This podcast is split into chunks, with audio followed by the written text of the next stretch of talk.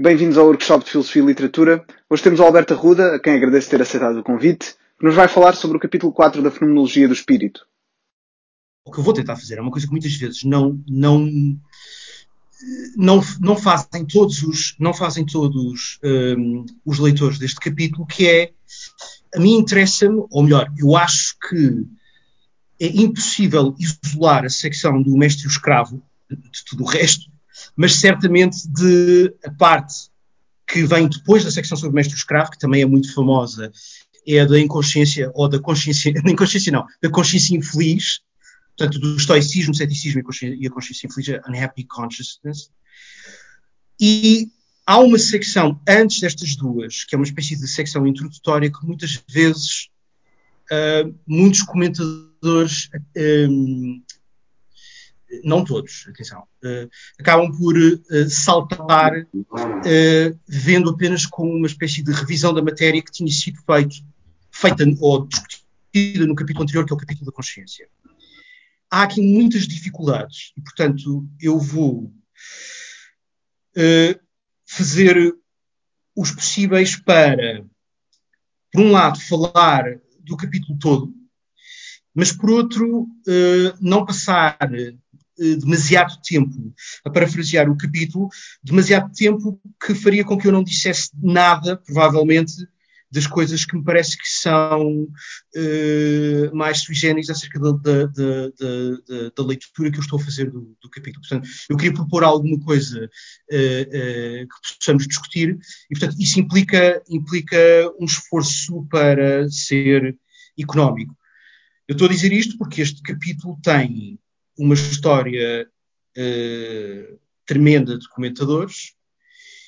Eu ainda pensei em falar sobre essa história de, de, dos comentadores deste capítulo e depois desisti porque pensei que ia, ia estar aqui uns vinte, vinte e cinco minutos, meia hora, uh, só a falar disso. Portanto, uh, como sabem, algumas das leituras mais uh, famosas da Fenomenologia do Espírito, como é a casa, o caso do Kojève, é toda baseada neste capítulo, ou, ou anda à volta deste capítulo. Uh, Há muitas, há muitas versões diferentes deste, deste capítulo em particular, especialmente da secção sobre o mestre e o escravo, e, portanto, eu vou, volta e meia, fazer referência a essa história de outros comentadores, mas não vou fazer, não vou, não vou para já estar só, estar só a falar dos comentadores, porque realmente são tantos e tão bons que estaremos aqui muito tempo. Começar por, então, situar isto, tudo isto um bocadinho. Há uma grande dificuldade com o capítulo, especialmente com a secção do mestre e do escravo, que é a de saber se o mestre e o escravo correspondem a duas figuras, ou se por um lado é, como dá a entender, aliás, todo o percurso da fenomenologia até então, alegoricamente a representação de uma divisão, ou como, como Hegel diz muitas vezes, o desdobramento de uma consciência só. Há leitores que fazem as duas coisas, há leitores que puxam para um lado, há leitores que puxam para o outro, há leitores que veem aqui o desenvolvimento de uma instituição no sentido histórico, o Kojève é um, é um leitor deste género, há quem, não, há quem não veja nenhum desenvolvimento histórico aqui, por exemplo, o Gadamer é um leitor desse género, há quem veja duas figuras, portanto, realmente duas, uh, uh, duas pessoas que lutam uma com a outra, o Kojève é um desses casos, e há muitos outros leitores, como o McDowell ou Jean Hyppolite, que veem a divisão de uma consciência só. Eu, neste aspecto, a minha leitura vai apresentar, vai ser mais parecida com uh, o, neste sentido, numa, do McDowell e do Jean Hyppolite, no sentido em que eu vou dizer que são dois aspectos de uma consciência só.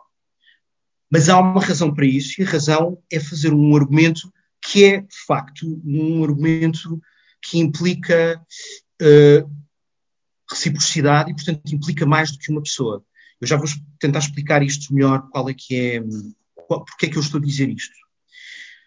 Aliás, eu acho que aquela secção importante, portanto, a secção que introduz a leitura do mestre e do escravo, tem uma estrutura muito particular, que herdou do primeiro capítulo sobre a consciência e que depois é replicada na secção do mestre e do escravo e, finalmente, acontece uma coisa diferente na última secção, sobre a consciência infeliz, tanto a do estoico e a do, e do cético, e finalmente da consciência infeliz. Podemos descrever isto, este, este, isto que eu estou a chamar este processo, mais ou menos da seguinte maneira. Imaginem uh, que o que se está a passar neste momento, isto é característico da fenomenologia, é um movimento semelhante a um movimento primeiro de expansão e depois de contração, muito parecido com aquilo que, por exemplo, um músculo pode fazer, ou que, por exemplo, o coração faz. Há um momento em que o argumento vai expandindo, e eu já explico porque é que o Hegel está a fazer isto, e depois há um momento final, que é o momento da secção que começa com o estoico, em que há um momento de contração e depois o Hegel interrompe o argumento e a secção seguinte é a famosa secção chamada atualização da autoconsciência, que começa de uma forma estranhíssima, porque parece que começa outra vez do início. O que eu quero dizer com o início é isto.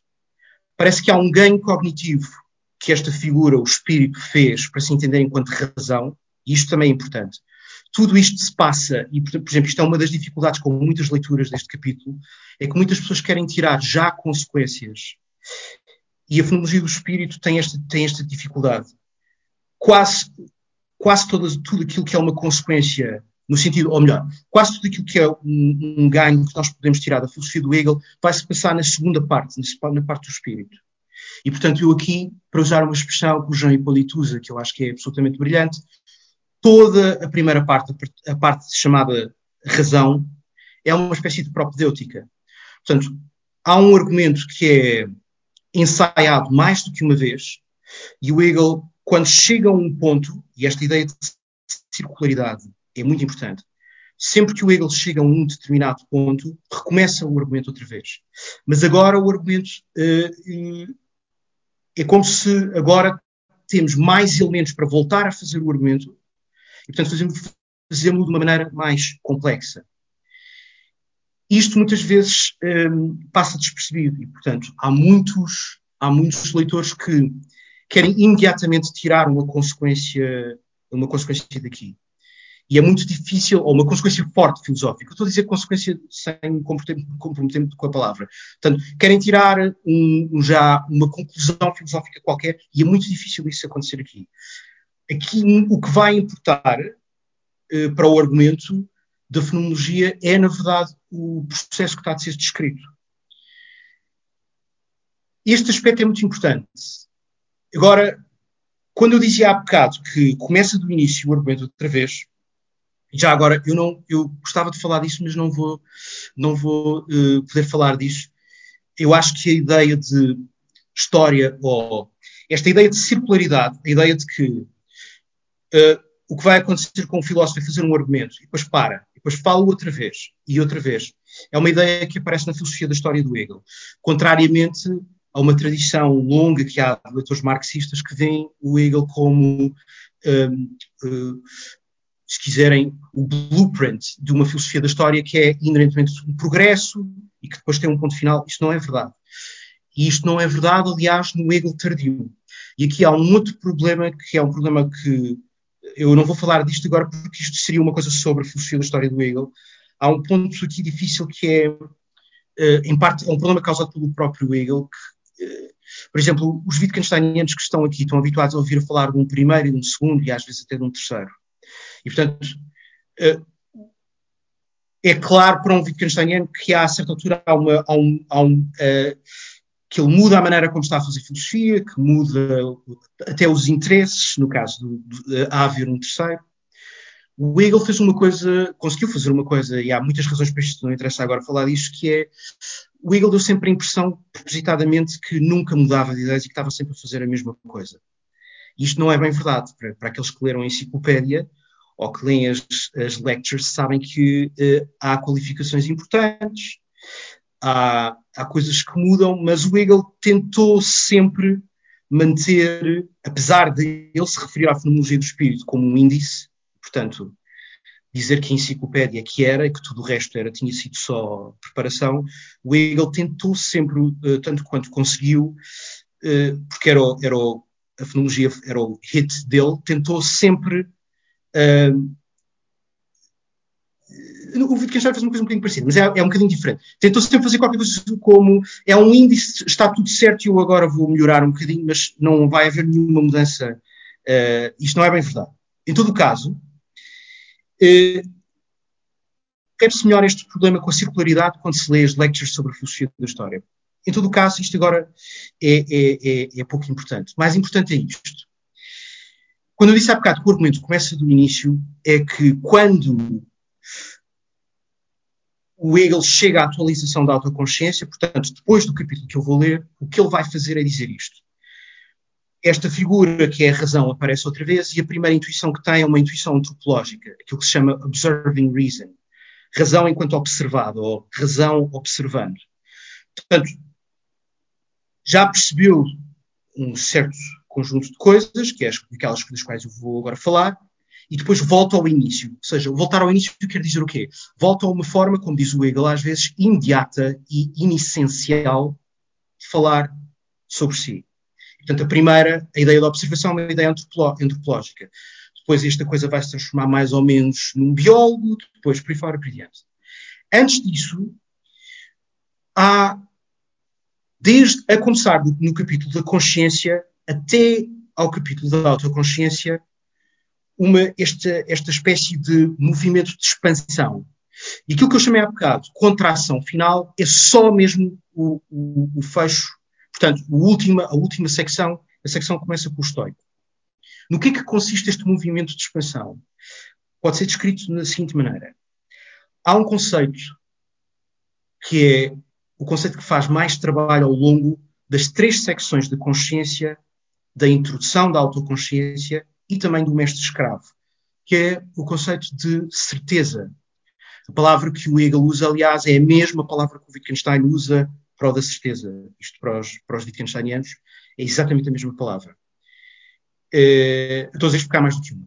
Em todo o caso, o, o que acontece é que este conceito vai sendo qualificado. E isto é uma, isto é uma coisa que tem uma história também, uh, e tem a ver com a relação que o Hegel tem com o Kant. O conceito de certeza que o Hegel usa é inerentemente kantiano, mas é kantiano de uma maneira muito específica, que pode ser descrita da seguinte maneira. O que o Hegel está a fazer com o conceito de certeza, porque o conceito aparece na Crítica da Razão Pura, é um misto de, por um lado, o argumento feito na refutação do idealismo, que alguns kantianos que para aqui não conhecem. Portanto, uma secção da Crítica da Razão Pura, na qual o Kant vai tentar dizer que há a haver objetividade ou certeza. Essa, objetiv essa objetividade é a unidade da percepção, mas só pode corresponder a um mundo. Só, que só pode existir um mundo ao qual esta unidade corresponde. O que o Hegel faz é misturar isto. Portanto, o argumento, o argumento da refutação do idealismo e o argumento da primeira analogia, das analogias, com o argumento dos paralogismos. Porque o conceito de certeza volta a aparecer nos argumentos do, no, no argumento do, do primeiro e do segundo paralogismo, na forma de eu ser, ou o pronome eu corresponder à forma da experiência, e da passagem do primeiro paralogismo para o segundo acontece ainda uma outra coisa. Parece um, um momento em que o Kant diz uma coisa que, por exemplo, alguns filósofos contemporâneos, contemporâneos gostam, por exemplo, o Sebastião Reuter gosta. O Kant diz uma coisa que é muito parecido com aquilo que o Hegel está a fazer, que é diz que é impossível de uma outra coisa, de um outro eu, ou é impossível conhecer-se de um outro eu apenas de forma externa. Isto, evidentemente, é um nó à ideia de reciprocidade. O que acontece no argumento da consciência, e agora estou na fenomenologia, é que o Hegel, nas, portanto, este tem três secções, e o que o Hegel faz é, a primeira é, uh, neste momento, esta autoconsciência está à procura de certeza, portanto, o Hegel começa no final do argumento dos paralogismos, sabe que existe, sabe que há um mundo, e só um, tem a dificuldade é de perceber como é que sabe isso, sente-se dividido. E a primeira divisão que se experiencia, e agora já estou a falar de uma maneira hegeliana, que é, começa esta narrativa assim meio estranha, a primeira coisa que acontece é, não sabe onde é que, de onde é que vêm os conceitos, e não sabe de onde é que vêm, sabe onde é que vêm as intuições, mas não sabe de onde é que vêm os conceitos. Depois isto vai desenvolver, e há um segundo momento em que já percebeu a unidade da percepção, portanto percebe que é uma atividade que constitui esta, esta certeza. Quando faz isto, já percebe que há um sítio para conhecer, e ao conhecer este sítio por uma atividade, confere-se certeza a si mesmo, vamos dizer assim. E neste momento nasce um problema diferente, agora estou a parafrasear muito rapidamente o capítulo da consciência. Depois expande e chega ao final. Quando chega ao final, esta coisa entende-se estranhamente, e o Hegel, a palavra que o Hegel usa muitas vezes aqui é passiva, entende-se como uma filosofia transcendental. E depois há um momento estranho, que é o momento em que o Hegel diz que a consciência se descobre enquanto autoconsciência. Portanto, o que ele está a dizer uh, é, é o momento em que o argumento da refutação do idealismo, uma vez refutado, percebe que a condição de possibilidade da refutação do idealismo absoluto seria o argumento dos paralogismos, seria esta coisa constituir o mundo enquanto uma atividade. E quando percebe isto, o Hegel fala aqui de uma maneira muito estranha, ele diz que esta coisa descobre o prazer de explicar.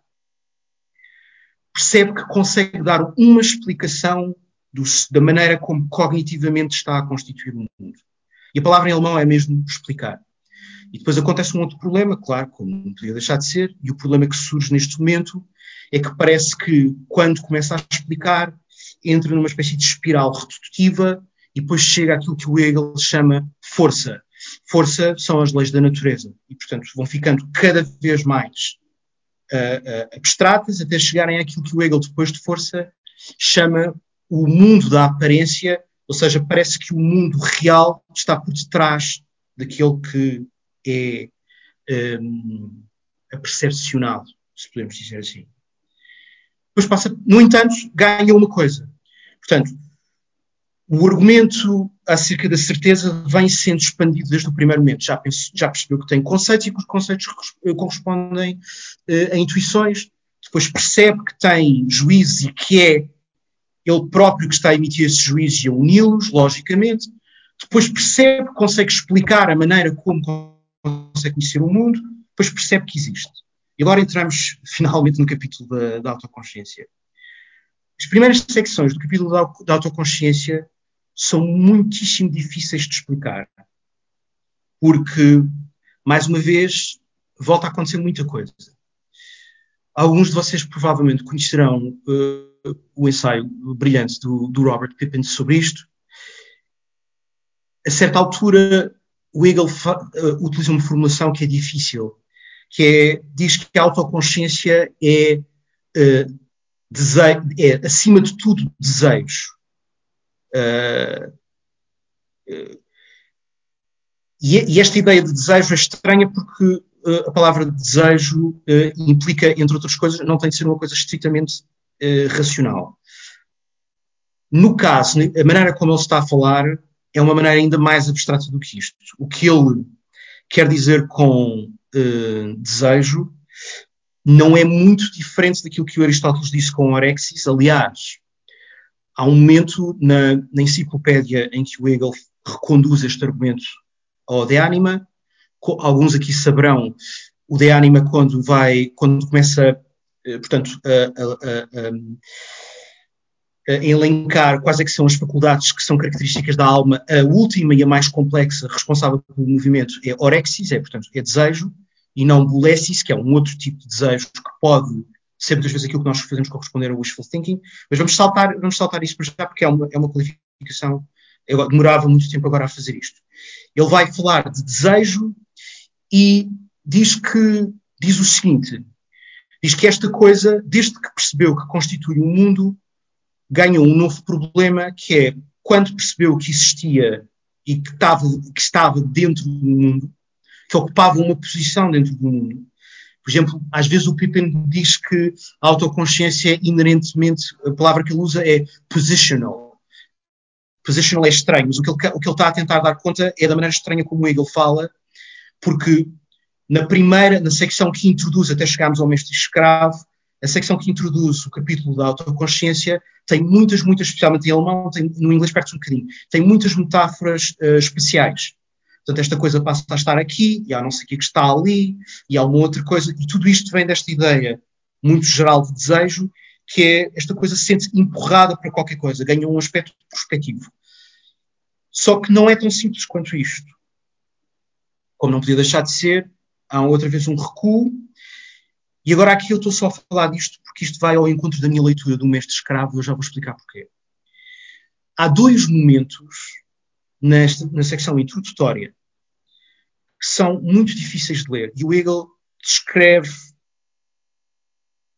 uh, estes dois momentos numa forma, numa sequência. O que ele vai dizer é isto.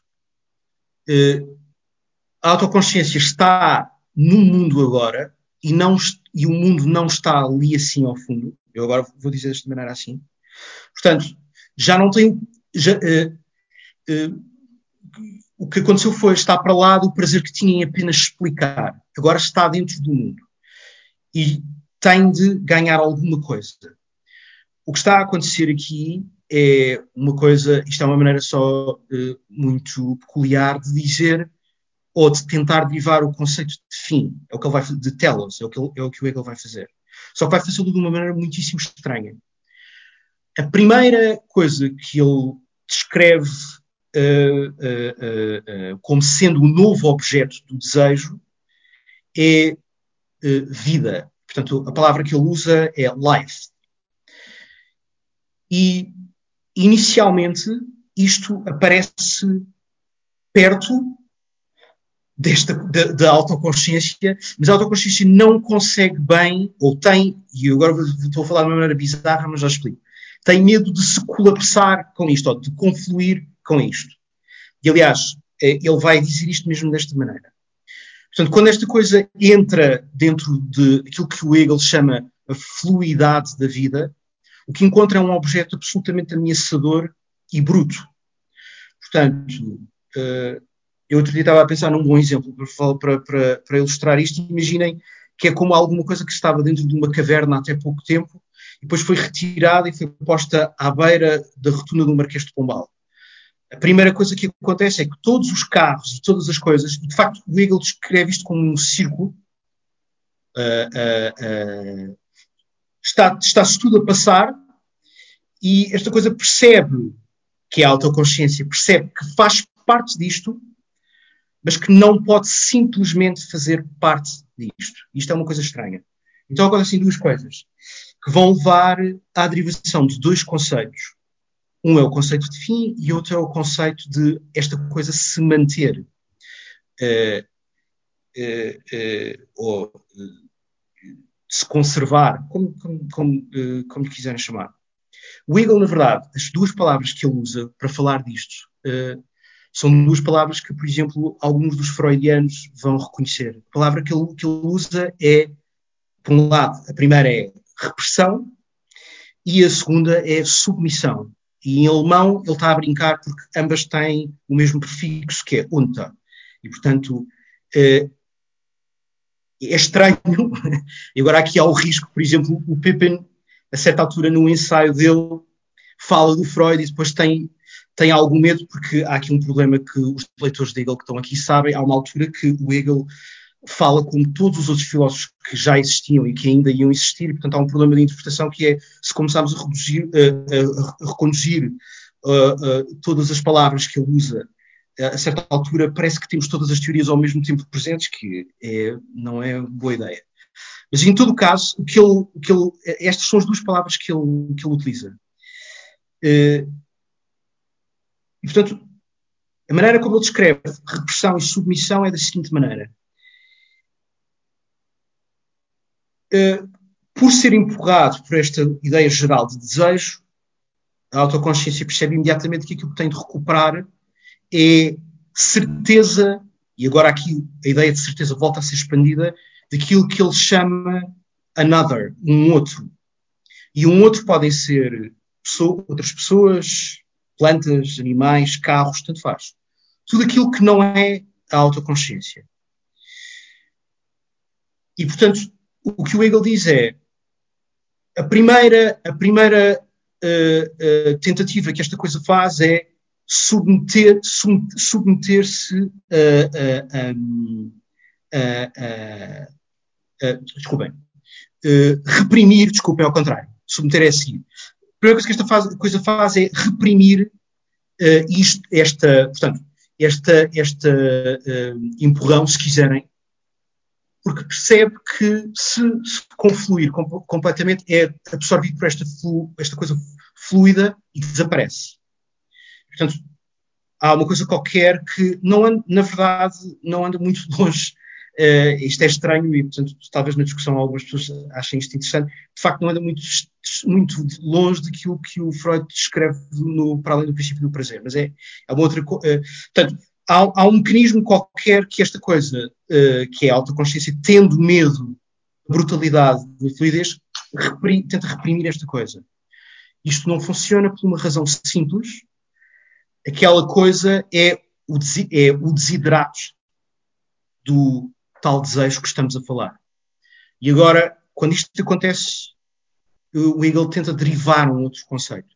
O conceito que ele vai derivar é o conceito de movimento. Ele aqui começa a falar, e isto obviamente que é reminiscente da ideia do orexis, como aparece no De Anima, ele começa a falar sempre, a palavra em alemão é movimento, do movimento que é característico, ou do movimento que é necessário. E, portanto, o que ele, tá, o que ele começa a dizer é que esta coisa fica, na, na, fica com a seguinte dificuldade, não se pode, não se pode uh, deixar confluir completamente com a fluidez da vida, como ele diz.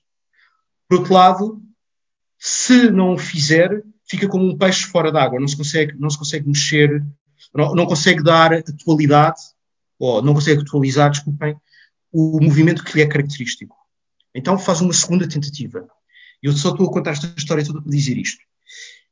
Esta tentativa é então a tentativa de submeter esta coisa a, a si. A palavra em, em alemão é unterwerfen, é atirar para baixo, portanto, sub, sub, uh, uh, submeter isto. Obviamente que isto, e muitas vezes as pessoas saltam aqui, uh, uh, uh, esta, esta característica, este submeter é a primeira intuição do mestre.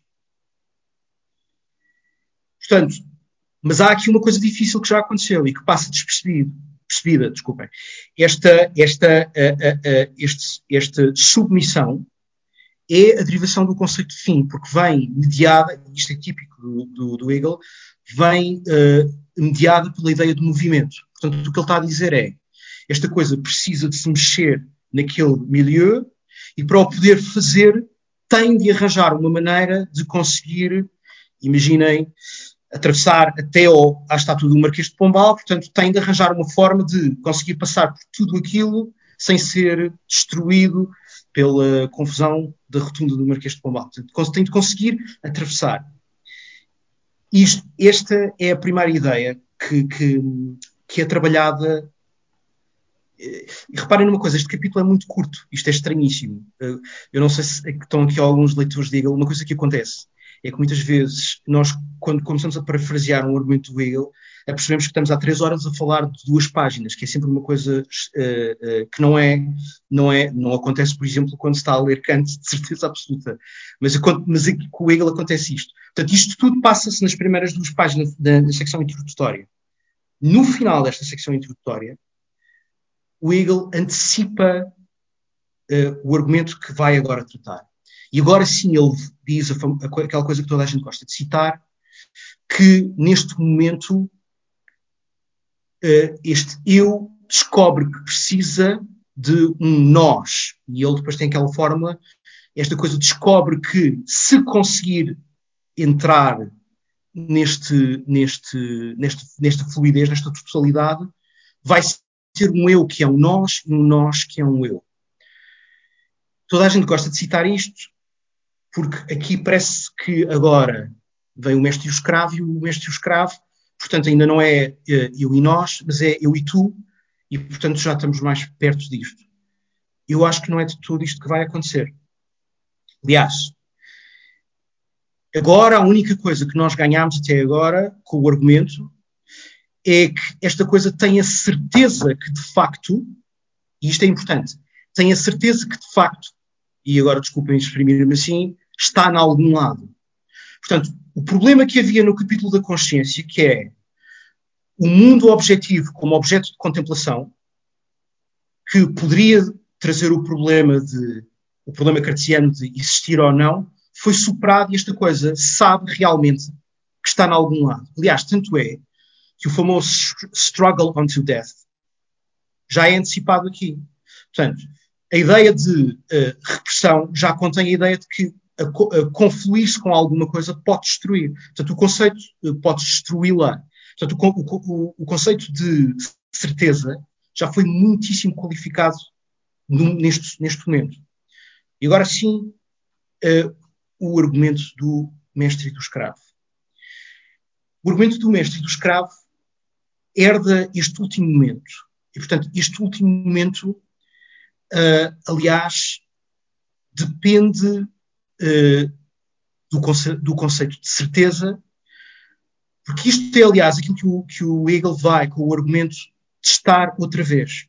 Portanto, quando o capítulo do mestre e do escravo começa, e eu agora uh, leio-vos, mas eu vou ler da versão em inglês, mas se alguém depois quiser ver alguma coisa, uh, podemos ver também no, no alemão, se, se acharem que alguma coisa não, não está bem, ou não bem assim.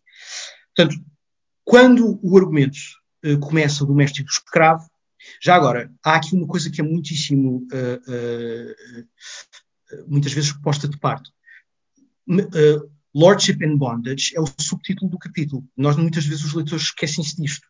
O capítulo, na verdade, é sobre o conceito de independência e dependência.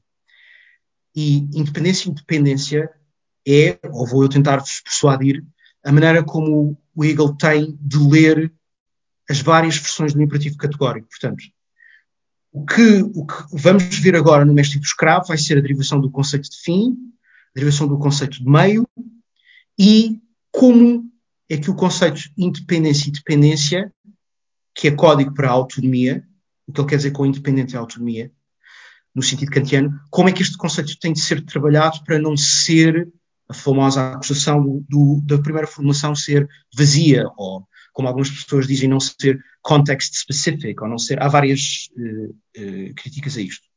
Em todo o caso, o início do mestre e do escravo, como se sabem, não tem nem mestre nem escravo nenhum. E, portanto, o que o Hegel faz é apresentar uh, uma nova versão do argumento de ter a certeza que está em algum lado, que tem, que tem um habitat, mas agora como ter a certeza que, que entre aquelas coisas que estão ali assim, uma delas é uma coisa parecida com a que está do lado de cá. E, portanto, eu vou chamar a isto um argumento da distância reflexiva. Portanto, esta coisa o que vai ter de fazer é vai ter de perceber que está ali uma outra coisa que não é uma cópia de mim, e eu já vou explicar, ou melhor, eu posso antecipar. A razão por qual isto vai acontecer é porque o Hegel já está, se quiserem... Uh, uh, por uh, os materiais que vai utilizar para, uma das coisas que ele está a fazer, ler a segunda formulação do imperativo categórico, que é que ninguém pode ser tratado como um meio, mas apenas como um fim em si mesmo.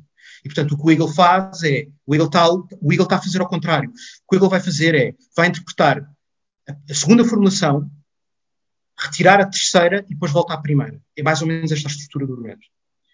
Portanto, aquilo que é na versão inglesa, portanto, a versão inglesa tem, como sabem, parágrafos, que não, é, não, não, está, não está no original, mas ajudam ajuda muito. E, portanto, aquilo que corresponde à versão... E, portanto, e com a versão inglesa eu não estou a dizer a do Pinkert, eu não sei se alguém vai seguir, estou a dizer aquela do Miller, que é... Portanto, na, na, na versão do Miller, o que aparece naquele parágrafo numerado com cento e setenta e nove é o seguinte, diz o Hegel, self-consciousness is faced by another self-consciousness. It has come out of itself. This has a twofold significance. First, it has lost itself, for it finds itself as an other being. Secondly, in doing so, it has superseded the other, for it does not see the other as an essential being, but in the other sees its own self. Portanto, é muito difícil de ler esta secção se não se tiver atenção aquilo que ele descreveu como, antes como repressão e submissão. O que ele está a dizer é, a primeira coisa que acontece é outra vez o argumento de, de, de repressão. Portanto, esta coisa tem uma outra coisa parecida e pensa e vê-se como outro. Aquela coisa que está, ó, eu sou, não tanto, eu sou como aquela coisa, e agora aqui há uma, uma, uma sucessão de predicados que ele vai predicando de, do, do, do sujeito à uh, self-consciousness, mas eu sou aquela coisa, o que ele está a dizer é, o primeiro momento é, eu sou aquela coisa porque somos, um, somos uh, uh, uh, exemplos da mesma espécie, por exemplo. Portanto, isto, isto, é muito, isto é muito estranho, mas é importante por esta razão, parece quase absurdo, mas eu já tento explicar porque ele está a fazer isto. A segunda coisa é muito parecida com a ideia de submissão. A segunda coisa é uma forma projetiva. O que esta coisa diz é, não, então esta coisa é distinta de mim, e o que ele vai fazer é derivar o conceito de agência, mas pode, uh, uh, eu posso percebê-la da mesma maneira que me percebo a mim. E o que o Hegel está a fazer é, é isto, ele está a tentar uh, tirar-se de cabeça para o problema kantiano de que só se pode conhecer uma outra autoconsciência de um ponto de vista interno. E, portanto, esta coisa, a autoconsciência não tem ainda materiais para fazer nada disto. Vai ter de os derivar. E, portanto, o, o que nós vamos assistir agora no, cap, no capítulo do mestre e do escravo é a derivação destes materiais. Eu, se concordarem, vou-vos mostrar... Hum, portanto, eu, eu pedi ao Raimundo para me deixar partilhar. Eu fiz um esquema que é muito, muito simples, mas que eu espero que ajude a explicar isto que eu estou a chamar de distância reflexiva. Desculpem, conseguem, conseguem ver o, o, o, o que eu estou a projetar? Sim, Obrigado. sim. Obrigado.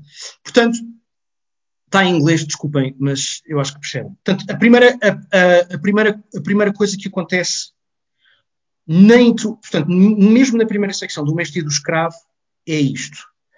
Portanto, esta autoconsciência de, diz, entende-se como membro de uma espécie e, portanto, é igual a qualquer outro membro que seja dessa espécie. E deriva a ideia de que é igual a um outro. Isto é o que ele chama perder-se. Depois, de seguida, percebe que enquanto agente é diferente de um outro enquanto agente. E que, por isso, tem de ser diferente de um outro enquanto pessoa. E que, por isso, tem de ser diferente de um outro. E só, este, e só a partir deste momento é que temos forma de conseguir dizer que, enquanto pessoa, pode constituir um eu. E, por isso, é que enquanto eu e tu pode constituir o tal nós. Mas nós não temos isto, nós não temos, desculpem, deixem-me interromper, nós não temos isto no início do mestre e do escravo. Não temos nada parecido com isto. Bem pelo contrário. Então eu agora vou tentar ser o mais rápido possível, porque acho que já perdi muito tempo, não sei como é que estou o tempo, mas acho que já demorei, estou a demorar demasiado tempo. O que o Hegel vai fazer, aliás, é dizer que aquela constituição do nós é inessencial. E agora há um momento que passa muitas vezes despercebido. Portanto, a minha leitura, para terem uma ideia, tem uma estrutura mais ou menos como dois círculos concêntricos. Ele vai fazer o argumento, primeiro, num círculo mais alargado, vai dizer que não há maneira de dar atualidade à primeira formulação do imperativo categórico, que é inerentemente coletiva, age sempre de acordo com aquela máxima que queres ao mesmo tempo que seja universal, portanto, que decorra num sítio qualquer e que tenhas algumas pessoas em vista, que não há maneira de fazer isto, porque não há ainda uma forma forte ou robusta de dizer o que é que é eu e o que é que é tu, e muito menos o que é que é nós. E, portanto, o mestre e o escravo, toda a secção do mestre e do escravo, é um círculo mais, imagina um círculo dentro de um círculo mais abrangente, no qual ele vai derivar isto. E no final, de forma estranha, não vai tirar ainda nenhuma, não, não vai tirar ainda nenhuma consequência disto. A maneira como ele faz isto é a seguinte. Ele inicialmente, tal como fez, para aqueles que conhecem a fenomenologia, tal como, e aqui a estrutura repete-se, tal como ele faz no capítulo da consciência, no qual aquilo que aparece é aquilo que, por exemplo, aqui os leitores de Sellars estão habituados a chamar o mito do dado, portanto, aquilo que ele chama aqui e ali, ou a coisa, ou a coisa para a qual se aponta, é uma forma um, tosca, de, de, de, um, é um empirismo tosco. Há um, há, um, há um correlato disto no argumento aqui também, que é, na verdade, uma forma de contrato. Há um momento que passa muitas vezes despercebido, no qual o Hegel descreve, naquela coisa característica dele, como uma, uma interpretação inessencial daquilo que seria um imperativo categórico, ou a primeira formulação, como um contrato. E isso aparece muito rapidamente, depois de ele dizer que há este problema desta coisa de se perder, de querer se projetar, não tem forma de perceber o que é que quer dizer nós, e portanto que a primeira forma, a primeira uh, maneira que encontra é, é a seguinte, e agora estou a ler de, da secção cento e oitenta e dois, ele diz assim: Does the movement, e aqui a palavra movement vem daquela primeira secção que eu vos tinha falado, does the movement is simply the double movement of the two self-consciousness. Uh, já agora, the simple, simple para o Hegel é sempre uma coisa, portanto, uh, ainda não acabada, simples neste sentido, é sempre mau.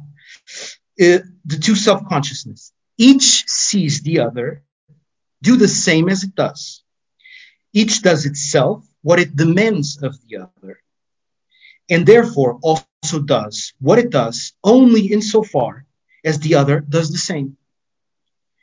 Action by one side only would be useless because what has to happen can only be brought about by both. E aqui ele faz uma coisa parecida com aquilo que eu vos tinha explicado antes. Volta a derivar o conceito de fim, mas agora de fim coletivo.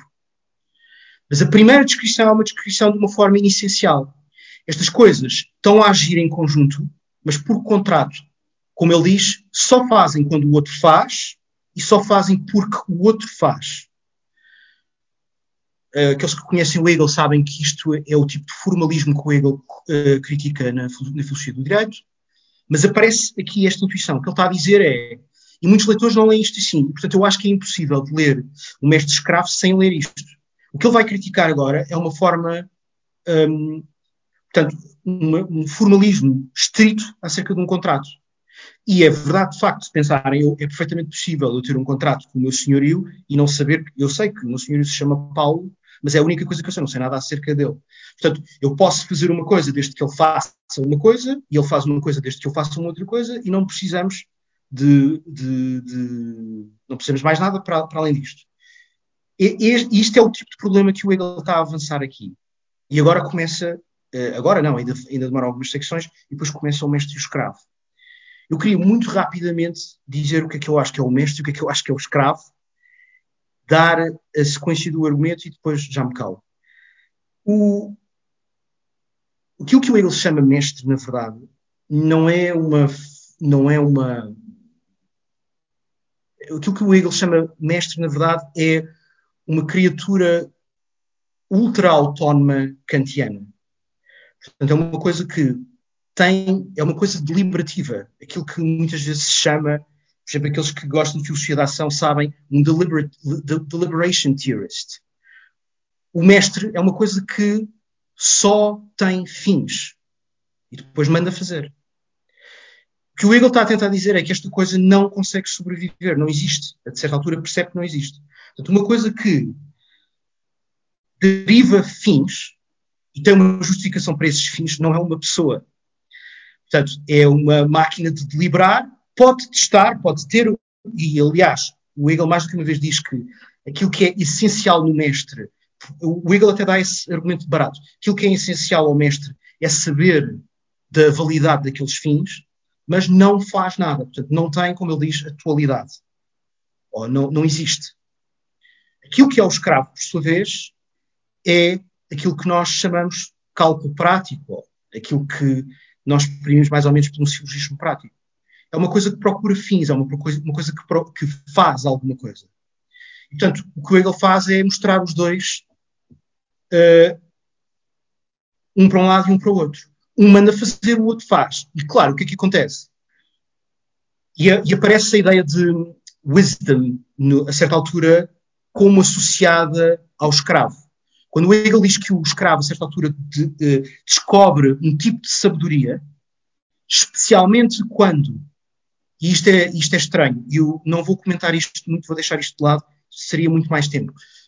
Para o Hegel, o escravo descobre o que é, que é sabedoria quando, como ele diz, enjoy, quando consegue trabalhar o mundo. A outra palavra que ele usa, que é cara, por exemplo, a alguns McDowellianos, é Bildung, que em alemão quer dizer educação, mas também quer dizer, vem do verbo fazer, Bildung. Portanto, esta coisa faz alguma coisa, constrói alguma coisa, mas tem sabedoria apenas e só quando acontece isto. Quando ganhou sabedoria prática, o que ele está a falar é aquilo que o Aristóteles chama phronesis, mas quando tem, e isto já é mais difícil de ler, e não consigo fazer esse argumento agora, medo, ou tem medo do mestre, tem medo de, o que ele diz é, tem, um, arrisca a vida, tem medo de morrer, é o que ele, é o que ele, é o que ele diz. Em todo o caso, a figura do mestre é uma coisa só deliberativa, a figura do escravo é uma coisa que só faz. E o que é que o Hegel está a tentar dizer? Que alguém que só faz alguma coisa porque o mandam fazer e não tem nenhum fim, dado por ele, não é uma pessoa. Uma coisa que só tem fins e nunca faz nada, e muito importante, não sabe fazer nada porque nunca fez nada, também não é uma pessoa, é uma máquina de deliberar. Quando um colapsa com o outro, temos uma pessoa. Depois acontece uma coisa, uh, e, e isto é aquilo que eu chamei o círculo mais curto, dentro do círculo, do círculo mais abrangente. Eu vou, vou mostrar outra vez aquela, aquelas, aquelas coisas que mostrava há bocado para vos tentar, eu fiz isto só para facilitar, e depois podemos falar mais na discussão para não tirar muito tempo. O argumento tem mais ou menos esta estrutura. Portanto, o que o Hegel está a fazer é uma espécie de filosofia da reciprocidade, e os vários predicados que vocês veem aqui têm a ver com a maneira como ele vai derivando os conceitos. E, portanto, isto tem uma estrutura quase como se fosse um espelho. O que ele faz é, primeiro esta coisa, reconhece-se enquanto independente. É apenas e só o mestre. Depois, reconhece-se enquanto agente. É quando é o escravo. Quando um percebe que precisa do outro, ou que não tem... não se consegue atualizar se não for um e o outro juntos, torna-se uma pessoa. Quando se reconhece enquanto pessoa, reconhece-se, uh, uh, ou melhor, reconhece-se enquanto pessoa porque se reconhece que consegue, pela sua própria agência, dar-se atualidade, e depois volta, no final do argumento, a derivar o conceito de autonomia. Consegue ter, mas aqui, autonomia quer dizer ter fins dele. A diferença entre este independente e o segundo independente é que este independente é essencial e o outro não é. Portanto, a primeira coisa que isto faz, que isto é a autoconsciência, é derivar a capacidade de ter fins dele, mas fins que seja capaz de atualizar. Depois, voltamos ao tal círculo mais abrangente e esta coisa agora já consegue, não só projetivamente, mas porque ganhou realmente distância reflexiva, sabe o que é que é, e sabe que os outros são uma coisa da mesma espécie, portanto conseguem agir por fins deles, reconhece os outros enquanto independentes, capazes de agir por fins deles, que se deram atualidade pela sua própria ação e, portanto, são pessoas. E só quando reconhece os outros enquanto pessoas é que consegue, então, perceber aquilo que o Hegel há bocado que eu vos li na passagem, que tem de haver uma ação coletiva, porque há fins que só podem ser um, atualizados por dois ou três ou quatro, e nesse momento o Hegel uh, tem uma interpretação para o conceito de dependência. Ou seja, se pegarem na maneira como o Hegel está, entre outras coisas, a trabalhar a filosofia do Kant, o que tem no primeiro momento, desculpem, isto é um bocadinho lento, esta caixa aqui corresponderia a qualquer coisa como a interpretação da segunda formulação do imperativo categórico. Portanto, que nada pode ser tratado como um meio, e para isto esta coisa tem de ter o conceito de fim de meio. Esta a terceira, a ideia de Achtung, que, todas as, que todas as, todos os seres têm de ser reconhecidos como tendo uma, uma dignidade inerente, inerente por serem autónomos. E aqui, finalmente, sim, ele consegue oferecer uma interpretação para, o primeiro, para a primeira formulação. não, e isto é muito importante, não a, apenas como um contrato formal, mas na forma de dependência, como tendo um conteúdo qualquer material. E não estou a usar material em nenhum sentido muito, muito estrito. Este é o percurso do mestre e do escravo. E agora, é a última coisa que eu digo uh, para me calar. Eu, se tivéssemos mais tempo, falava de, de uma maneira melhor do que é que é o estoico, uh, portanto, o estoico, o cético e a consciência infeliz. Mas vou dizer só isto. Este é aquele momento que eu há bocado descrevi como uh, um momento de contração. O Hegel chega a uma interpretação da formulação do imperativo categórico, interpreta o conceito de dependência, que aliás estava no título do capítulo, e a autoconsciência tem agora uma dificuldade muito parecida com aquela que tinha no momento de repressão outra vez. O estoico, o cético e, e, e, e aquela forma final que muitos comentadores falam não corresponde, nem, não corresponde historicamente a uma descrição nem de ceticismo, nem de estoicismo, é muito difícil de ler. Na verdade, o que o Hegel está a fazer ali é, parece-me a mim, e não consigo fazer este argumento, não temos tempo para isso agora, uma espécie de sátira punitiva à la Schiller. Aquelas figuras todas estão feitas para ter algum distanciamento para o leitor, e o leitor é suposto, aquele, aquele estoico e aquele cético, é, o cético é alguém que não quer que, na descrição do Hegel, que o valor das ações dele sejam dadas por outros.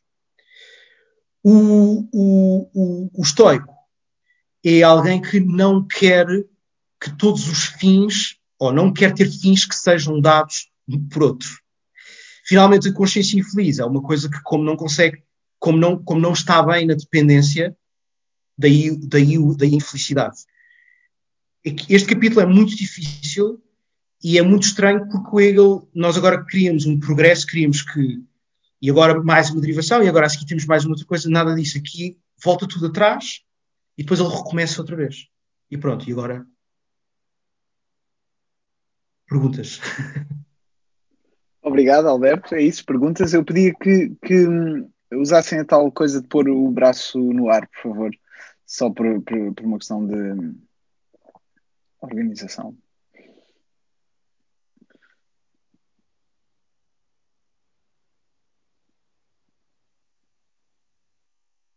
Sendo que isso não deve impedir ninguém de intervir.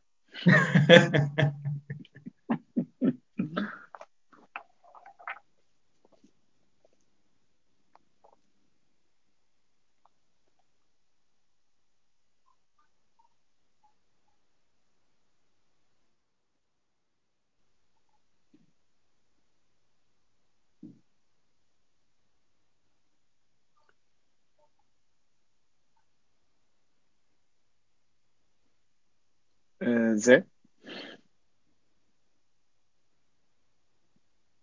Obrigado, obrigado Alberto. Um, em relação, só, é, é, é, queria só talvez começar por clarificar um, uma coisa é, em relação à parte final, um, inclusivamente no, no último esquema uh, uh, que mostraste. Uh, As noções de dependência e independência pareciam ser não exatamente uh, acerca da mesma coisa, talvez, não sei.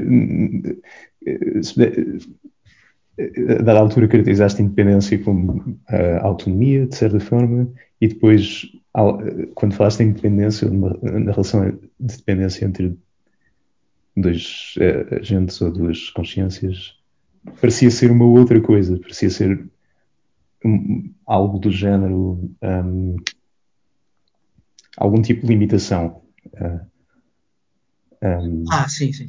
E, e então a, a minha pergunta era para clarificar a relação entre as apenas para clarificar a relação entre as noções de dependência e independência, se são realmente o que parecem ou, ou, se, ou se não são a negação de uma da outra. Certo.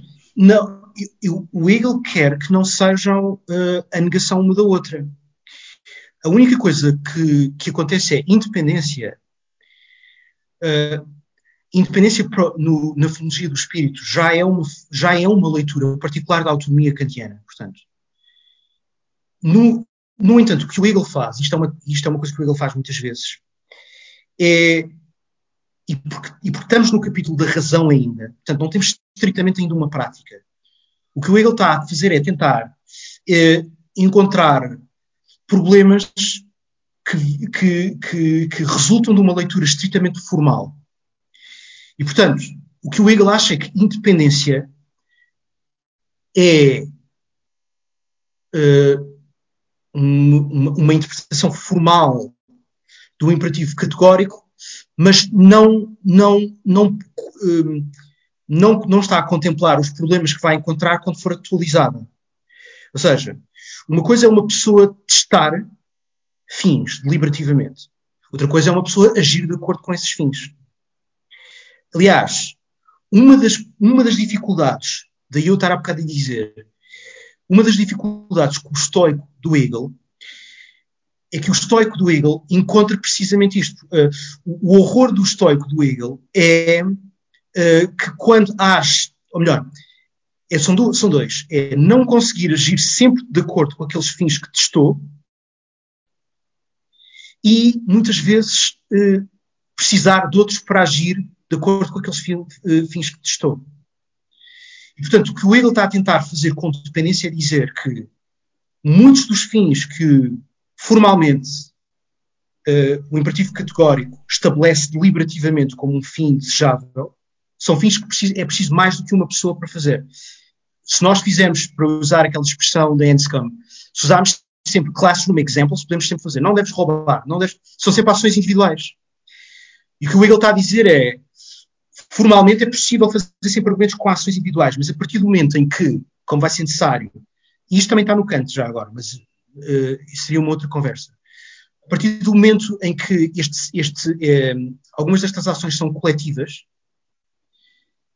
a autoconsciência tem de derivar até que ponto é que depende dos outros, sem ser que lá está, os outros, ou ser uma coisa igual aos outros, ou ser uma coisa meramente como os outros, ou os outros serem uma coisa meramente... Portanto, como, como, como, uh, uh, como ela é. Portanto, o que está tá a acontecer é, ele está a tentar uh, interpretar, ou está a tentar dar uma interpretação para as várias dificuldades que existem com um formalismo sem limite no qual conseguimos manter as três formulações. Mas está a fazer isto, está a fazer muito mais do que isto. Eu, eu, eu, eu, muito, obviamente está a fazer muito mais do que isto, mas está, eu, portanto, independência começa por ser só e no mestre, é realmente uma, uma, uma, uma, uma é a tentativa, por isso é que eu estava a dizer que é uma interpretação particular, o que o mestre é, é um problema engenhoso que o Hegel está a tentar, que, que o, a formulação é engenhosa, porque o Hegel está a dizer é, vamos imaginar que alguma coisa só deliberava, realmente, e não tinha problemas nenhuns daquilo que adivinham daquilo que fazia. Portanto, esta coisa tem de, uh, uh, tem de salvaguardar, tem, tem de conseguir nunca não agir de acordo com o fim que testou. Portanto, vai precisar de alguma coisa ou de alguém, ou de mais, que façam exatamente aquilo que deliberou. Seja lá qual for, o, qual for o fim que testou. Pode ser não roubar, mas pode ser, por exemplo, fazer uma ponte. Portanto, nesse caso, tem de, precisa de alguma coisa que garanta que esse fim exista. Portanto, a figura do mestre tem esta dificuldade. Não é só uma cabeça, não é só uma cabeça, se imaginarmos uma cabeça como uma espécie de uh, vaso transparente, não é só uma coisa que tem fins testados, é uma coisa que está a tentar ter só fins testados, mas está a tentar também existir. Desculpem falar desta maneira assim, mas é, é, é, é, é, é, é mais ou menos isto que está a acontecer. E o que ele está a dizer é, o capítulo de alguma forma tem de reinterpretar o conceito de dependência. Dependência não pode ter um sentido negativo. Ou seja, dependência tem de ter um sentido essencial. E a maneira como ele apresenta no início do capítulo é dizer, há alguns fins que... autonomamente qualquer ser pode chegar, são inerentemente coletivos. E, portanto, de alguma forma, tem de se resolver, tem de se resolver. Ou seja, se eu me sentar em casa a testar fins utilizando a primeira formulação do imperativo categórico, alguns não consigo fazer sozinho. Alguns não consigo fazer de todo, mas alguns não, pelo menos, pelo menos, pelo menos vou precisar de ajuda. É, isto, é, mais ou, é mais ou menos isto. Não sei se respondi, Zé.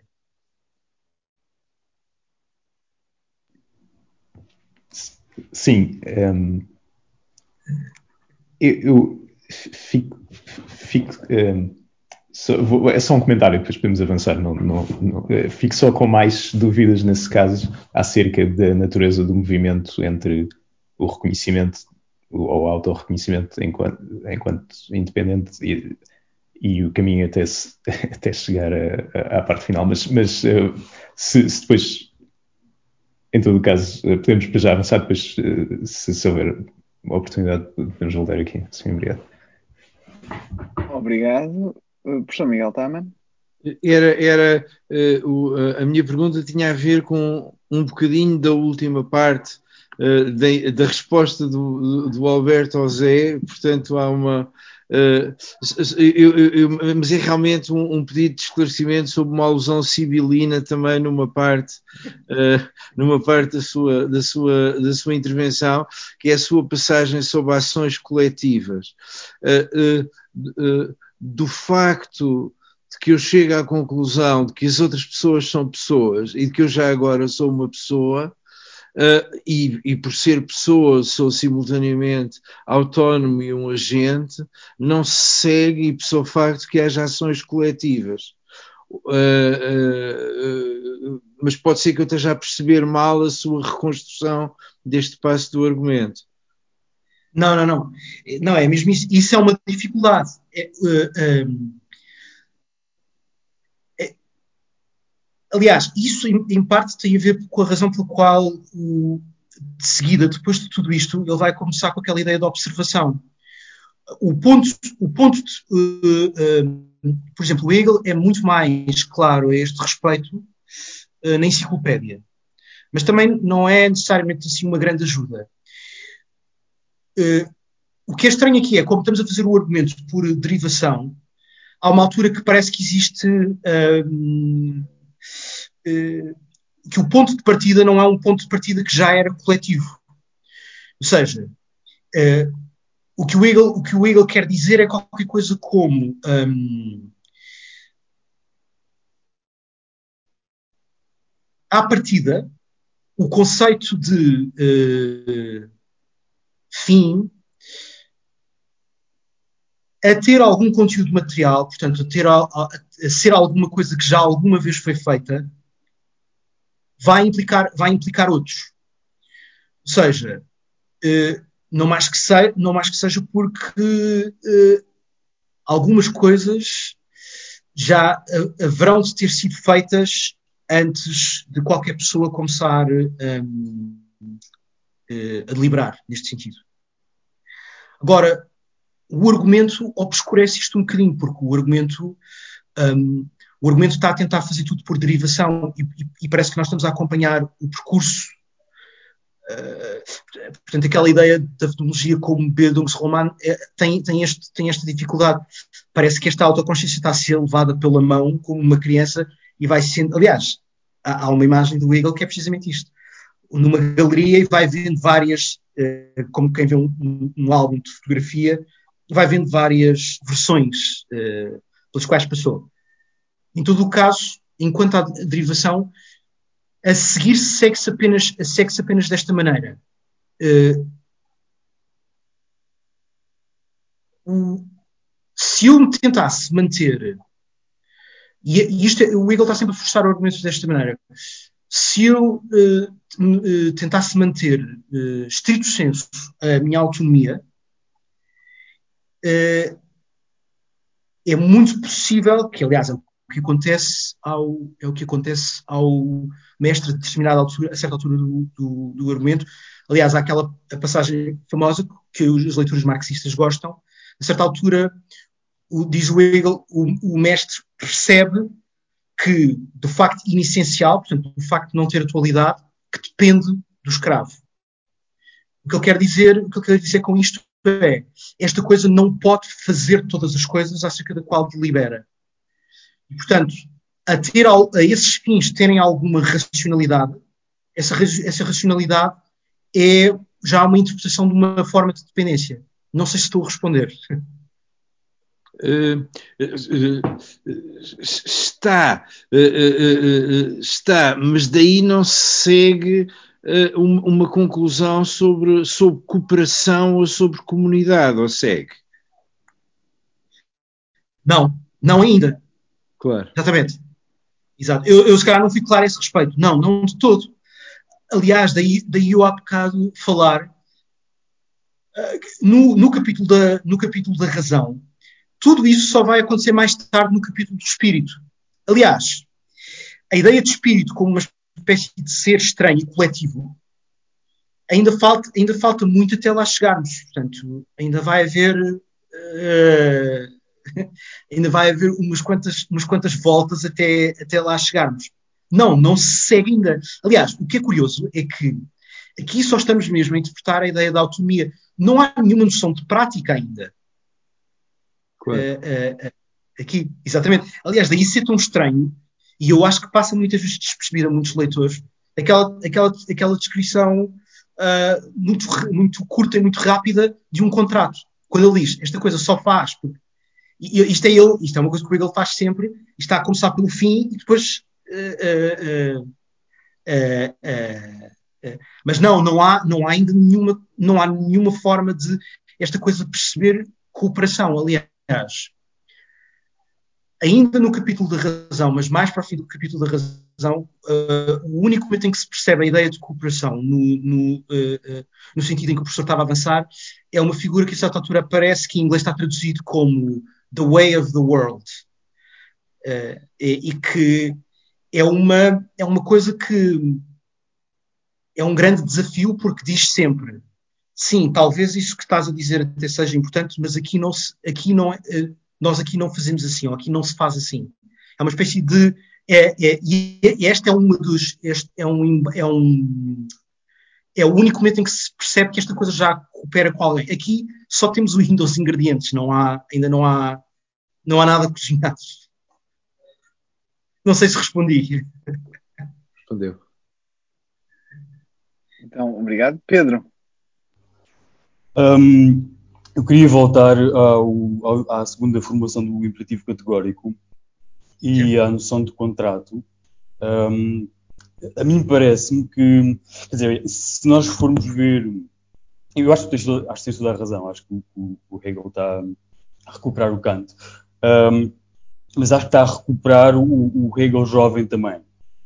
Uh, e acho que aquilo que ele está a recuperar do Kant é a, su, a solução que o Kant Um, encontrou para, um, para uma, uma prática que era um problema para, um, para o imperativo categórico, para a segunda formação do imperativo categórico, que era o problema do casamento. Um, na metafísica da moral, o Kant diz que, na secção vinte e cinco, o Kant diz que um, o casamento é, é legítimo uh, porque, apesar de no casamento uma pessoa adquirir outra e, portanto, a tratar como um meio, cada pessoa, uma vez que adquire a outra, a outra pessoa, adquire-se a si mesma por já ter sido adquirida pela pessoa que adquire. Um, e o, o, o Hegel diz, diz uma coisa que quase cita as palavras do Kant, um, na secção, no parágrafo cento e oitenta e um da tradução do, do, do Miller. Um, Da, da e, fenomenologia? Sim, sim, sim, sim. No parágrafo ah, cento e oitenta e um. Sim. Tu, tu citaste agora o cento e sessenta e nove e o cento e oitenta e dois, é na cento e oitenta e um. Ah, ok. Um, um, e eu digo que, estou a dizer que o Hegel se recupera a si mesmo, além de recuperar o Kant, porque isto é, é extremamente parecido, é muito parecido a várias formulações uh, que aparecem no... no fragmento sobre o amor do, que o Hegel escreveu quando tinha vinte e sete ou vinte e oito Sim. anos. Uh, um, e, portanto, quer dizer, por um lado, o que eu queria dizer, ou perguntar-te, era se um, a analogia mais adequada para a noção de contrato não seria a noção de, de, de casamento e não de... ou a relação de, de, dois cônjuges que fazem uma pessoa só, apesar de não haver uma pessoa só diferente dos dois cônjuges, um, e, e não a de um senhorio, por exemplo, ou de um contrato. Um casamento é um contrato. Sim. Portanto, nesse sentido, o contrato seria um contrato de casamento e não um contrato de arrendamento. Um, Sim. E depois, isto parece-me ter consequências para, para o facto é que eu não percebi exatamente um, como é que as noções de independência e independência e, e as noções de, de mestre e escravo, ou como é que tu vês um, que essas noções no, no fim acabam por ser aufgehoben. Um, acabam por ser alvo de, desculpa? Acabam por ser aufgehoben, quer dizer... Ah, uh, sim, alvo, sim, já percebi, sim. Porque o, o que parece, o, o que a mim parece estar a acontecer é, é, é que, na verdade, a independência, as noções de, de autonomia só é, é razoável um, se uh, entendida como uh, uma espécie de resolução de, de uma dependência que lhe antecede. Portanto, existe uma dependência, que é das pessoas umas das outras, uh, e que resulta em independência dado um determinado processo. Um, e, por exemplo, a mim, a mim parece-me que podemos fazer a leitura que tu fazes e imaginar que o mestre e o escravo acontecem numa pessoa só, mas um, parece-me também que, que a leitura tradicional é, é, é aplicável, na medida em que parece que o que, o que ele está a dizer é que uh, para nós dizermos coisas, ou, aliás, as coisas que nós sabemos dependem de ter havido uma série de pessoas antes de nós. Exatamente. Uh, mas aprendemos palavras de outras pessoas, aprendemos a falar com outras pessoas. E, portanto, as coisas que nós sabemos, sabemos porque há uma tradição que nós um, adquirimos, digamos assim. Exatamente. Exatamente. Não, ali, ali, aliás, essa pergunta, eu vou começar pela segunda. Essa pergunta, aliás, vai ao encontro daquilo que há, que há bocado uh, falava com, com, com o professor Miguel Taman. É... Há uma dificuldade aqui, uh, uh, por exemplo, agora tu usaste a palavra tradição. Há bocado, quando eu estava a responder ao professor Miguel Taman e falei daquele The Way of the World, The Way of the World é uma espécie de, não é bem tradição num sentido robusto, mas é o... o, o, o eu estou a dizer isto porque em inglês está The Way of the World, mas em alemão, por acaso, a, a, a palavra que o, que o Hegel usa, que é uma palavra estranha, é Weltlauf, que quer dizer a maneira como o mundo correu até agora. No entanto, era como eu dizia uh, uh, uh, ainda agora quando respondi ao, ao professor Miguel Taman, o Hegel põe isto como um problema, ou seja, uh, e tem a ver com aquilo que tu estás a dizer, Pedro, uh, vê se, se eu estou a ir ao encontro do que estavas a dizer. Ou seja, é, uh, nessa altura o Hegel já está a falar de liberdade. Ele aqui ainda não está a falar de liberdade. Nessa altura, quando está a falar do tal Way of the World, já está a falar de liberdade. E o que acontece aí é que, de volta e meia, esta liberdade, e nós sabemos o que é que ele está a falar, produz uh, fins que vão contra este The Way of the World. E, e, e, ou a maneira co- ou que são diferentes daquilo como o mundo foi até agora. E a resposta, e isto é uma forma de dependência, como tu estavas a dizer, ou seja, isto está ao contrário, o ponto de partida... não é o, o ponto de partida, ou seja, o ponto de partida de independência absoluta de todas as outras pessoas e todas as outras coisas é completamente artificial no argumento, claro. E, aliás, ele já tinha falado um bocadinho de dependência quando falou daquele movimento de repressão. E quando ele diz que o desejo está para lá, de, de, está num outro, o que o Hegel quer dizer é que esta coisa está a tentar recuperar o ponto de partida, o, o sítio de onde partiu, se quiseres. Portanto, Há uma, há, uma coisa, há uma coisa aqui, eu volto a dizer isto porque eu acho que isto é mesmo verdade. Há um certo sentido em que a fenomenologia é uma forma, no sentido do Schiller, é uma forma de sentimentalismo. Mas isto agora seria uma outra conversa. Há um sentido em que o que o Hegel está a dizer é, há uma certa posição de artificial que é, esta coisa está num pranto a dizer, perdi, e agora como é que... E, e depois há todas estas, estou aqui, estou... estou lá, aquela coisa está ali, já esteve aqui, há este todo tipo, eu agora estou a caricaturar, mas é realmente este tipo de coisa que está a acontecer. Isto é uma forma de sentimentalismo.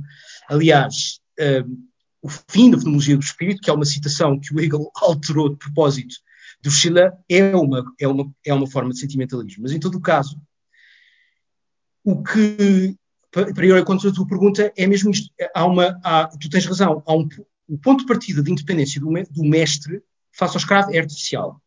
E, portanto, o ponto de partida é um ponto de partida de uma coisa que é coletiva. Uh, uh, uh, uh, e, portanto, quando eu estava a tentar responder, ainda há pouco, agora à tua pergunta e à pergunta do professor Miguel Taman, há esta dificuldade.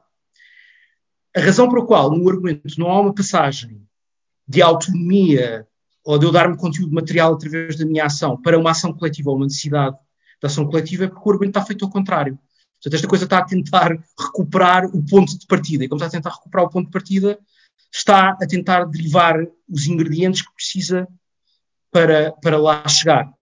E, portanto, nesse sentido, e agora vê se eu estou a responder à tua pergunta, eu acho que tens toda a razão. Há, claro, aqui um elemento do Hegel mais novo, claro, desse texto, e, de, e também da chamada, eu não falei disso agora, mas também da chamada fenomenologia de Jena. Por exemplo, se tiveres interesse nisso, e para as pessoas que têm, por exemplo, o Robert Pippin, no, no argumento dele sobre este, sobre este capítulo, uh, vai buscar muitas vezes formações à fenomenologia de Jena, onde o Hegel é mais claro a este respeito. E, portanto, o Hegel novo já tinha percebido, como tu estavas a dizer, a, a dificuldade com qual é que é a interpretação plausível das várias formações do imperativo categórico. E, e nesse texto que tu falaste ainda há pouco, ainda mais. Aliás, há uma coisa meio caricatural, uh, porque em alguns escritos muito... Há, há, há um, eu não me lembro do nome de, disso agora, mas há, um, há uma coisa do Hegel, uh, mesmo quando ele sai de Tübingen, que é, é uma tentativa de fazer teologia. E aquilo é... As pessoas leem, mas é muito trapalhão. E a certa altura, há, há um momento em que uh, Jesus Cristo e o Kant são mais ou menos a mesma coisa. Ou seja, aparece a primeira formulação do imperativo categórico, mas, e claro que isto é... Obviamente, há tecido por influência do seminário de Tübingen, mas também uh, esta intuição está no Hegel novo, claro que está. Em relação ao modelo que tu deste do casamento por oposição ao, ao contrato de, de arrendar, tem, eu acho que o exemplo que tu deste tem algumas vantagens, claro, porque uh, uh, eu só usei o de, de, de arrendar porque era para extremar um bocadinho, uh, foi só mesmo por facilitismo. Claro que o, o contrato de casamento, não, não, não penso como um contrato, mas eu percebo o que é que tu estás a dizer. O contrato, é, para todos os efeitos, depende desta ideia de distância reflexiva, que é, que é trabalhada. Mais, ou, ou essa questão põe-se mais do que se põe com o meu senhorio, que, com o qual uh, uh, eu uh, não, nunca, nunca, acho que só ouvi uma vez. Portanto, uh, uh, portanto é, é, o, o problema de... por uma ação coletiva que, é, que se estende no tempo, sim, a ideia de, eu concordo com o que estás a dizer, o casamento é mais, é uma analogia melhor. Uh, uh. Neste sentido, no, no, sentido em que, no sentido em que normalmente uh, as pessoas uh, interagem mais do que eu com o meu senhorio, neste sentido. Não sei se, não sei se estou a responder, não, não sei se estou a responder, uh, Pedro. Não, não sei se consegui responder a... Uh... Sim, quer dizer, mais ou menos que sim. O que... Eu continuo inclinado para, para a ideia de que o ponto do, da secção do mestre e do escravo, do capítulo do mestre e do escravo, é, é em parte a ideia de que uh, não, há, não há mestres sem escravos e não há escravos sem mestres. Uh, sim, exato. Sim. E, portanto, o, o, o, o mestre, existe uma relação de... Para, ou nós pensamos em mestres e escravos como uma relação de dependência total do escravo um, em relação ao mestre e de independência total do mestre em relação ao escravo, a não ser nas tarefas que o escravo faz pelo mestre. Sim. Um, e aquilo que o Hegel, a mim me parece estar a dizer, é que é a interpretação tradicional, digamos assim, mais simples, sim, é de que não, só há mestres, só há mestres Se, se houver escravo, o, mestre, o conceito de mestre depende da existência de escravo, um, e, portanto, um, a dependência é, é de parte a parte. E, se calhar, existe mais independência no escravo porque... Exatamente, uh, sim, sim. E, se calhar, existe mais independência no escravo. Um, e parece-me que um, o, o, o casamento é um contrato, à medida que se assina um contrato quando se, quando se, quando, quando se contrai matrimónio. E, E, hum, quer dizer, a ideia, é, é, e continua parecendo que, que, que se calhar, para já, que eu estava a dizer que, que o Hegel está a pensar aqui em casamento, porque, pelo menos, na, as, as palavras são quase as palavras do Kant na metafísica da moral, quando o Kant está a falar de casamento. Um, por outro, porque também são quase as palavras do Hegel no fragmento sobre o amor. Sim, claro. Um, e, e, por outro lado, porque o, o ponto é que o, o, a união de duas pessoas em casamento seria, e, e, e como, como Kant diz e como Hegel diz no fragmento sobre o amor, seria uma união da qual resulta uma terceira coisa que, apesar de ser uma terceira coisa, não é diferente das duas primeiras que se uniram. Um, e, portanto, quer dizer, que não é... Que, que, e isto seria a maneira como... Um, como... Um, como dizer... Um, o tipo de... Ou melhor, a relação de, de escravo e mestre recupera, neste sentido, a relação que existe entre o, entre o eu, ou este eu, e o, e o, e o objeto na, no, no primeiro capítulo, logo a seguir à introdução. Um, Sim. Em, em que o Hegel diz que primeiro focamos no objeto, depois passamos do objeto a focarmos no eu, e, e, etcétera, e andamos, andamos às voltas.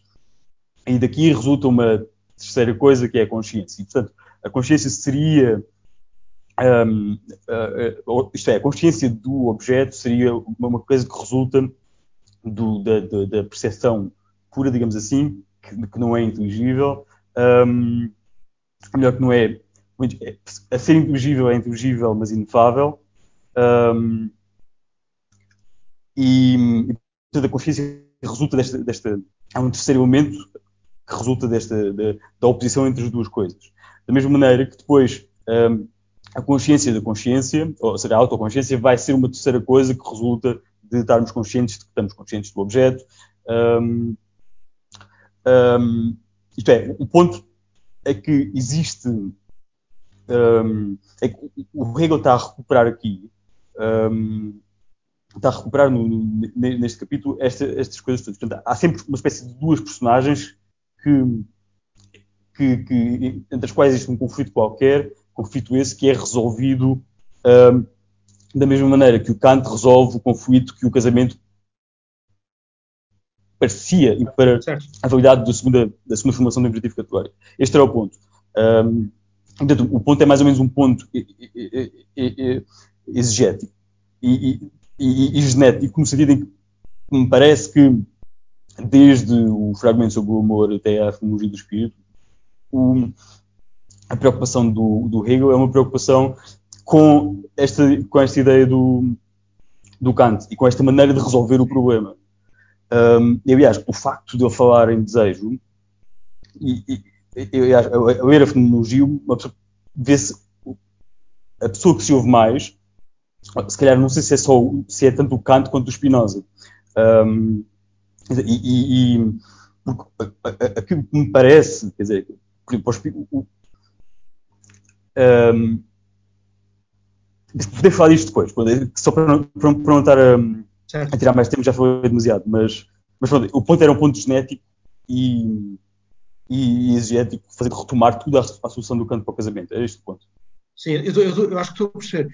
Eu, sim, eu, eu, há mais do que uma, eu percebo que tu estás a dizer, há mais do que uma, há um momento também, do qual eu não falei, onde há uma paráfrase também do final da De, da crítica da razão pura, onde o Hegel dá a entender uh, a tese kantiana de ought implies can.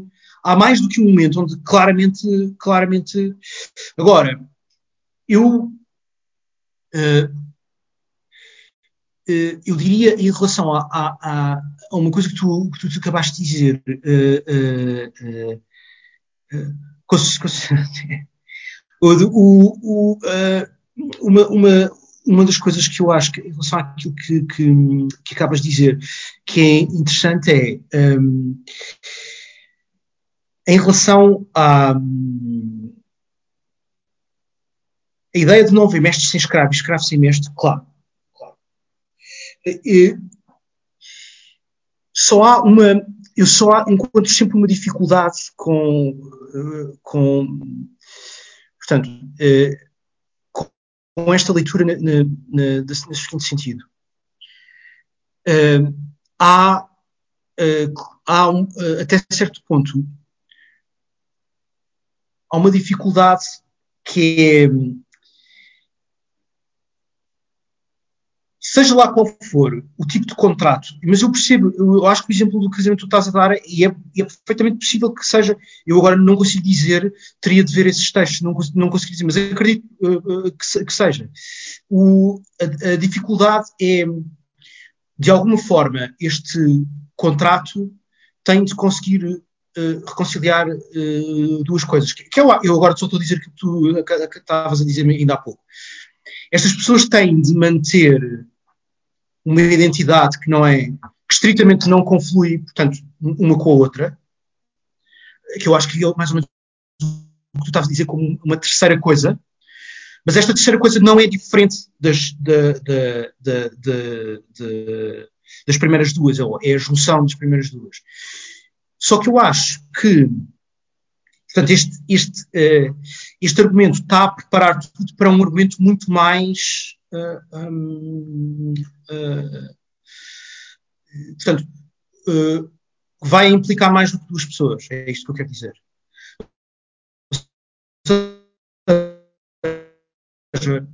Não é só eu e tu, mas eu acho que é, é mais do, do que... Vai ser mais do que isto. Portanto, o que ele está... O que ele, o Hegel, está a tentar fazer é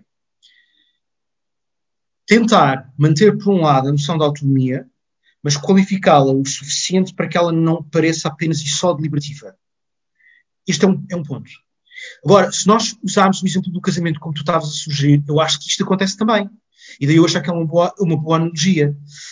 Uh, casamento enquanto um fim não, não, não, não pode ser só deliberativo. Ou melhor, não, em muitos aspectos importantes não é meramente deliberativo, podemos dizer assim. Mas, lá está, tem de ser deliberativo, tem de ser o fim de alguém.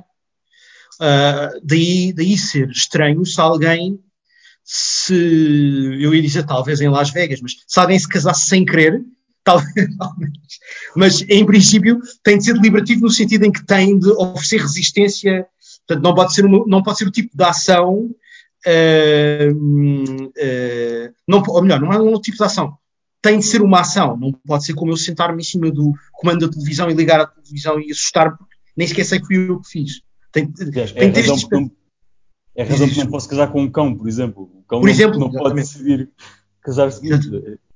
Exato, porque ele não pode ter uma, porque ele não pode ser reconhecido enquanto uma coisa com autonomia suficiente para produzir um fim idêntico e que implica os dois, precisamente. Sim. E eu acho que, à partida, essa analogia funciona uh, uh, uh, perfeitamente.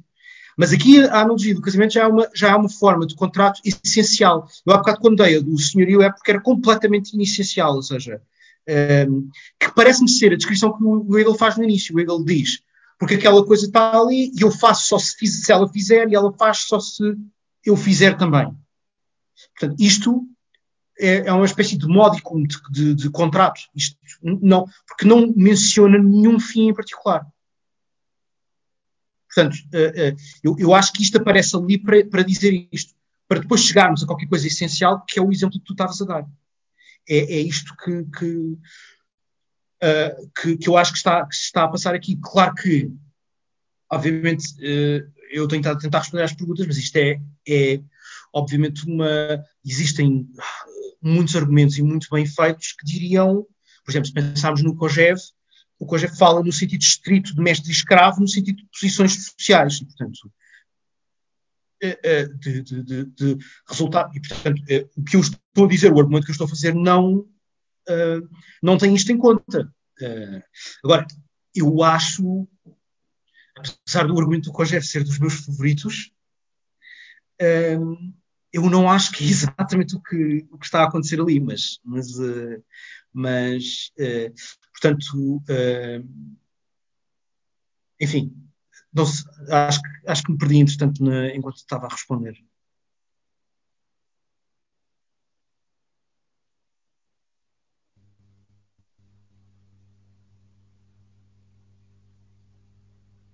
Não, ok, obrigado. Não, acho que se calhar depois conversamos sobre isto. Exato. Então, eh, de, deixem-me só... Obrigado, bem, obrigado. Deixa-me só, já, já agora, uh, só, estamos, claro. estamos uh, pronto, mas, mas antes de acabar, deixa-me só colocar uma, uma, uma questão, quer dizer, é a mesma dúvida muito concreta. Eu tenho alguma, como é que eu ia dizer, eu, eu acho que percebi a ideia, e sobretudo partindo daquele, daquele esquema, o último esquema que puseste, eu acho que, que percebi a, a ideia de um ponto de vista global, mas tenho, há uma dúvida que não, não me sai da cabeça já há um bom bocado, que é, quer dizer, custa-me um bocadinho a, a perceber porque é que aquela primeira formulação um, de alguma forma corresponde à, à segunda, um, portanto, aquela primeira parte corresponde à segunda formulação do, do imperativo categórico, por uma razão, quer dizer, que é, que, é, que é tão simples que é quase prosaica, mas é simplesmente porque essa formulação já parece depender do reconhecimento do outro enquanto qualquer coisa parecida comigo, de alguma forma, pelo menos. E isso só parece vir na segunda parte do teu, do teu esquema. E, e é isso, estou com esta dúvida. Uh, pois, não, eu, eu, eu acho que percebo. Vê-se, eu, talvez é por uh, uh, uh, não, não me ter explicado bem. Uh, aqui, aqui, uh, o único sentido em que eu estava a dizer que é uma interpretação, ou que ajuda a interpretar a segunda formulação, é que a segunda formulação do imperativo categórico muitas vezes tem esta dificuldade. Utiliza também formalmente o conceito de fim e o conceito de meio. E o Kant tenta dar a volta a isto, mas é muito difícil. Porque, pela seguinte razão, porque quando se diz que ninguém pode ser tratado como um meio, isto já pressupõe um conteúdo, isto já é uma... Isto já é uma, um, portanto, isto já é, isto já é uma definição de meio, uh, ou se quiseres, já é uma interpretação do conceito de meio muito carregada. Portanto, não é meio só no sentido em que uh, o imperativo hipotético uh, interpreta meios. Uhum. Portanto, que uma, que uma pessoa não pode ser um meio, quer dizer que essa pessoa não pode ser instrumentalizada, como nós dizemos. A primeira parte o que faz é dizer que, uh, uh, e tu tens razão, a prima, a prima, uh, mas... A primeira parte daquele esquema segue-se da primeira, aquele que eu chamei de distância reflexiva. Ou seja, o que o Hegel está a tentar fazer, o, o percurso do argumento é qualquer coisa assim. O que o Hegel está a tentar fazer é... Ele primeiro diz que aquela coisa, e é aquela parte que eu li, aquela coisa que está ali assim, aquela pessoa que está ali assim à minha frente, não pode ser nem eu, por exemplo, no sentido em que eu estou-me a ver ao espelho, o espelho está ali à minha frente, mas também não pode ser uma coisa que eu projeto. Ou seja... Há um limite vicário aqui, ou seja, aquela coisa não, posso, não, não é eu noutra carne e noutros ossos. E a maneira que o Hegel tem de fazer isto é derivar o conceito de pessoa. Portanto, o que acontece ao mestre é, quando o mestre percebe que é uma pessoa e percebe, precisamente pela dissociação, é que eu não contei esta história toda, percebe precisamente pela dissociação entre meios e fins, ou seja... Uma coisa que tem identidade prática é uma coisa que não conseguiu realizar todos os fins que entretém. Alguns não conseguem sozinho, alguns conseguem, por aí fora e por aí adiante. Quando esta coisa deriva o conceito de pessoa a partir dela, já não está numa forma só de projeção, ou, ou, ou, ou, ou seja, se unirmos a ideia de distância reflexiva, aquela coisa que está ali não é nem uma cópia de mim, nem eu outra vez... E já agora, o que eu sou é uma pessoa, então aquilo que está ali é uma pessoa, portanto, aquilo também tem de se ter dado atualidade a ela pela sua própria ação.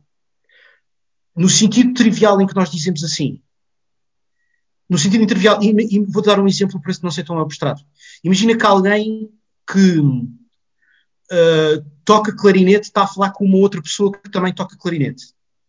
Essa pessoa conhece os problemas particulares de aprender a tocar clarinete. Quando fala com outra pessoa que também toca clarinete, não tem necessariamente de se projetar, nem achar que teve os mesmos problemas, mas vai conhecer alguns problemas do clarinetista na primeira pessoa. Neste sentido. Ou seja, eu agora vou, por, por preguiça, usar uma, usar uma formulação. Há aquela coisa que, o, a certa altura, uh, por exemplo, o Sebastião Reuter diz, que precisa de muita explicação, mas a, a certa altura diz que thought of the second person is first person thought for two. No sentido em que pensar numa segunda pessoa é como eu pensar em mim, mas para dois. Ou, uh, uh, uh, um feito por mim e outro feito por outra pessoa. É mais ou menos isto. Ou seja, o que o Hegel faz é, em primeiro lugar, derivar esta ideia de, uh, portanto, de, de, de distância reflexiva, que aquela coisa não, não se pode colapsar, portanto, um limite vicário, portanto, aquilo não é eu, eu outra vez, e depois de seguida deriva o conceito de pessoa na primeira pessoa. E, e quando e nessa... tem as duas... Não, desculpa, Rami, desculpa.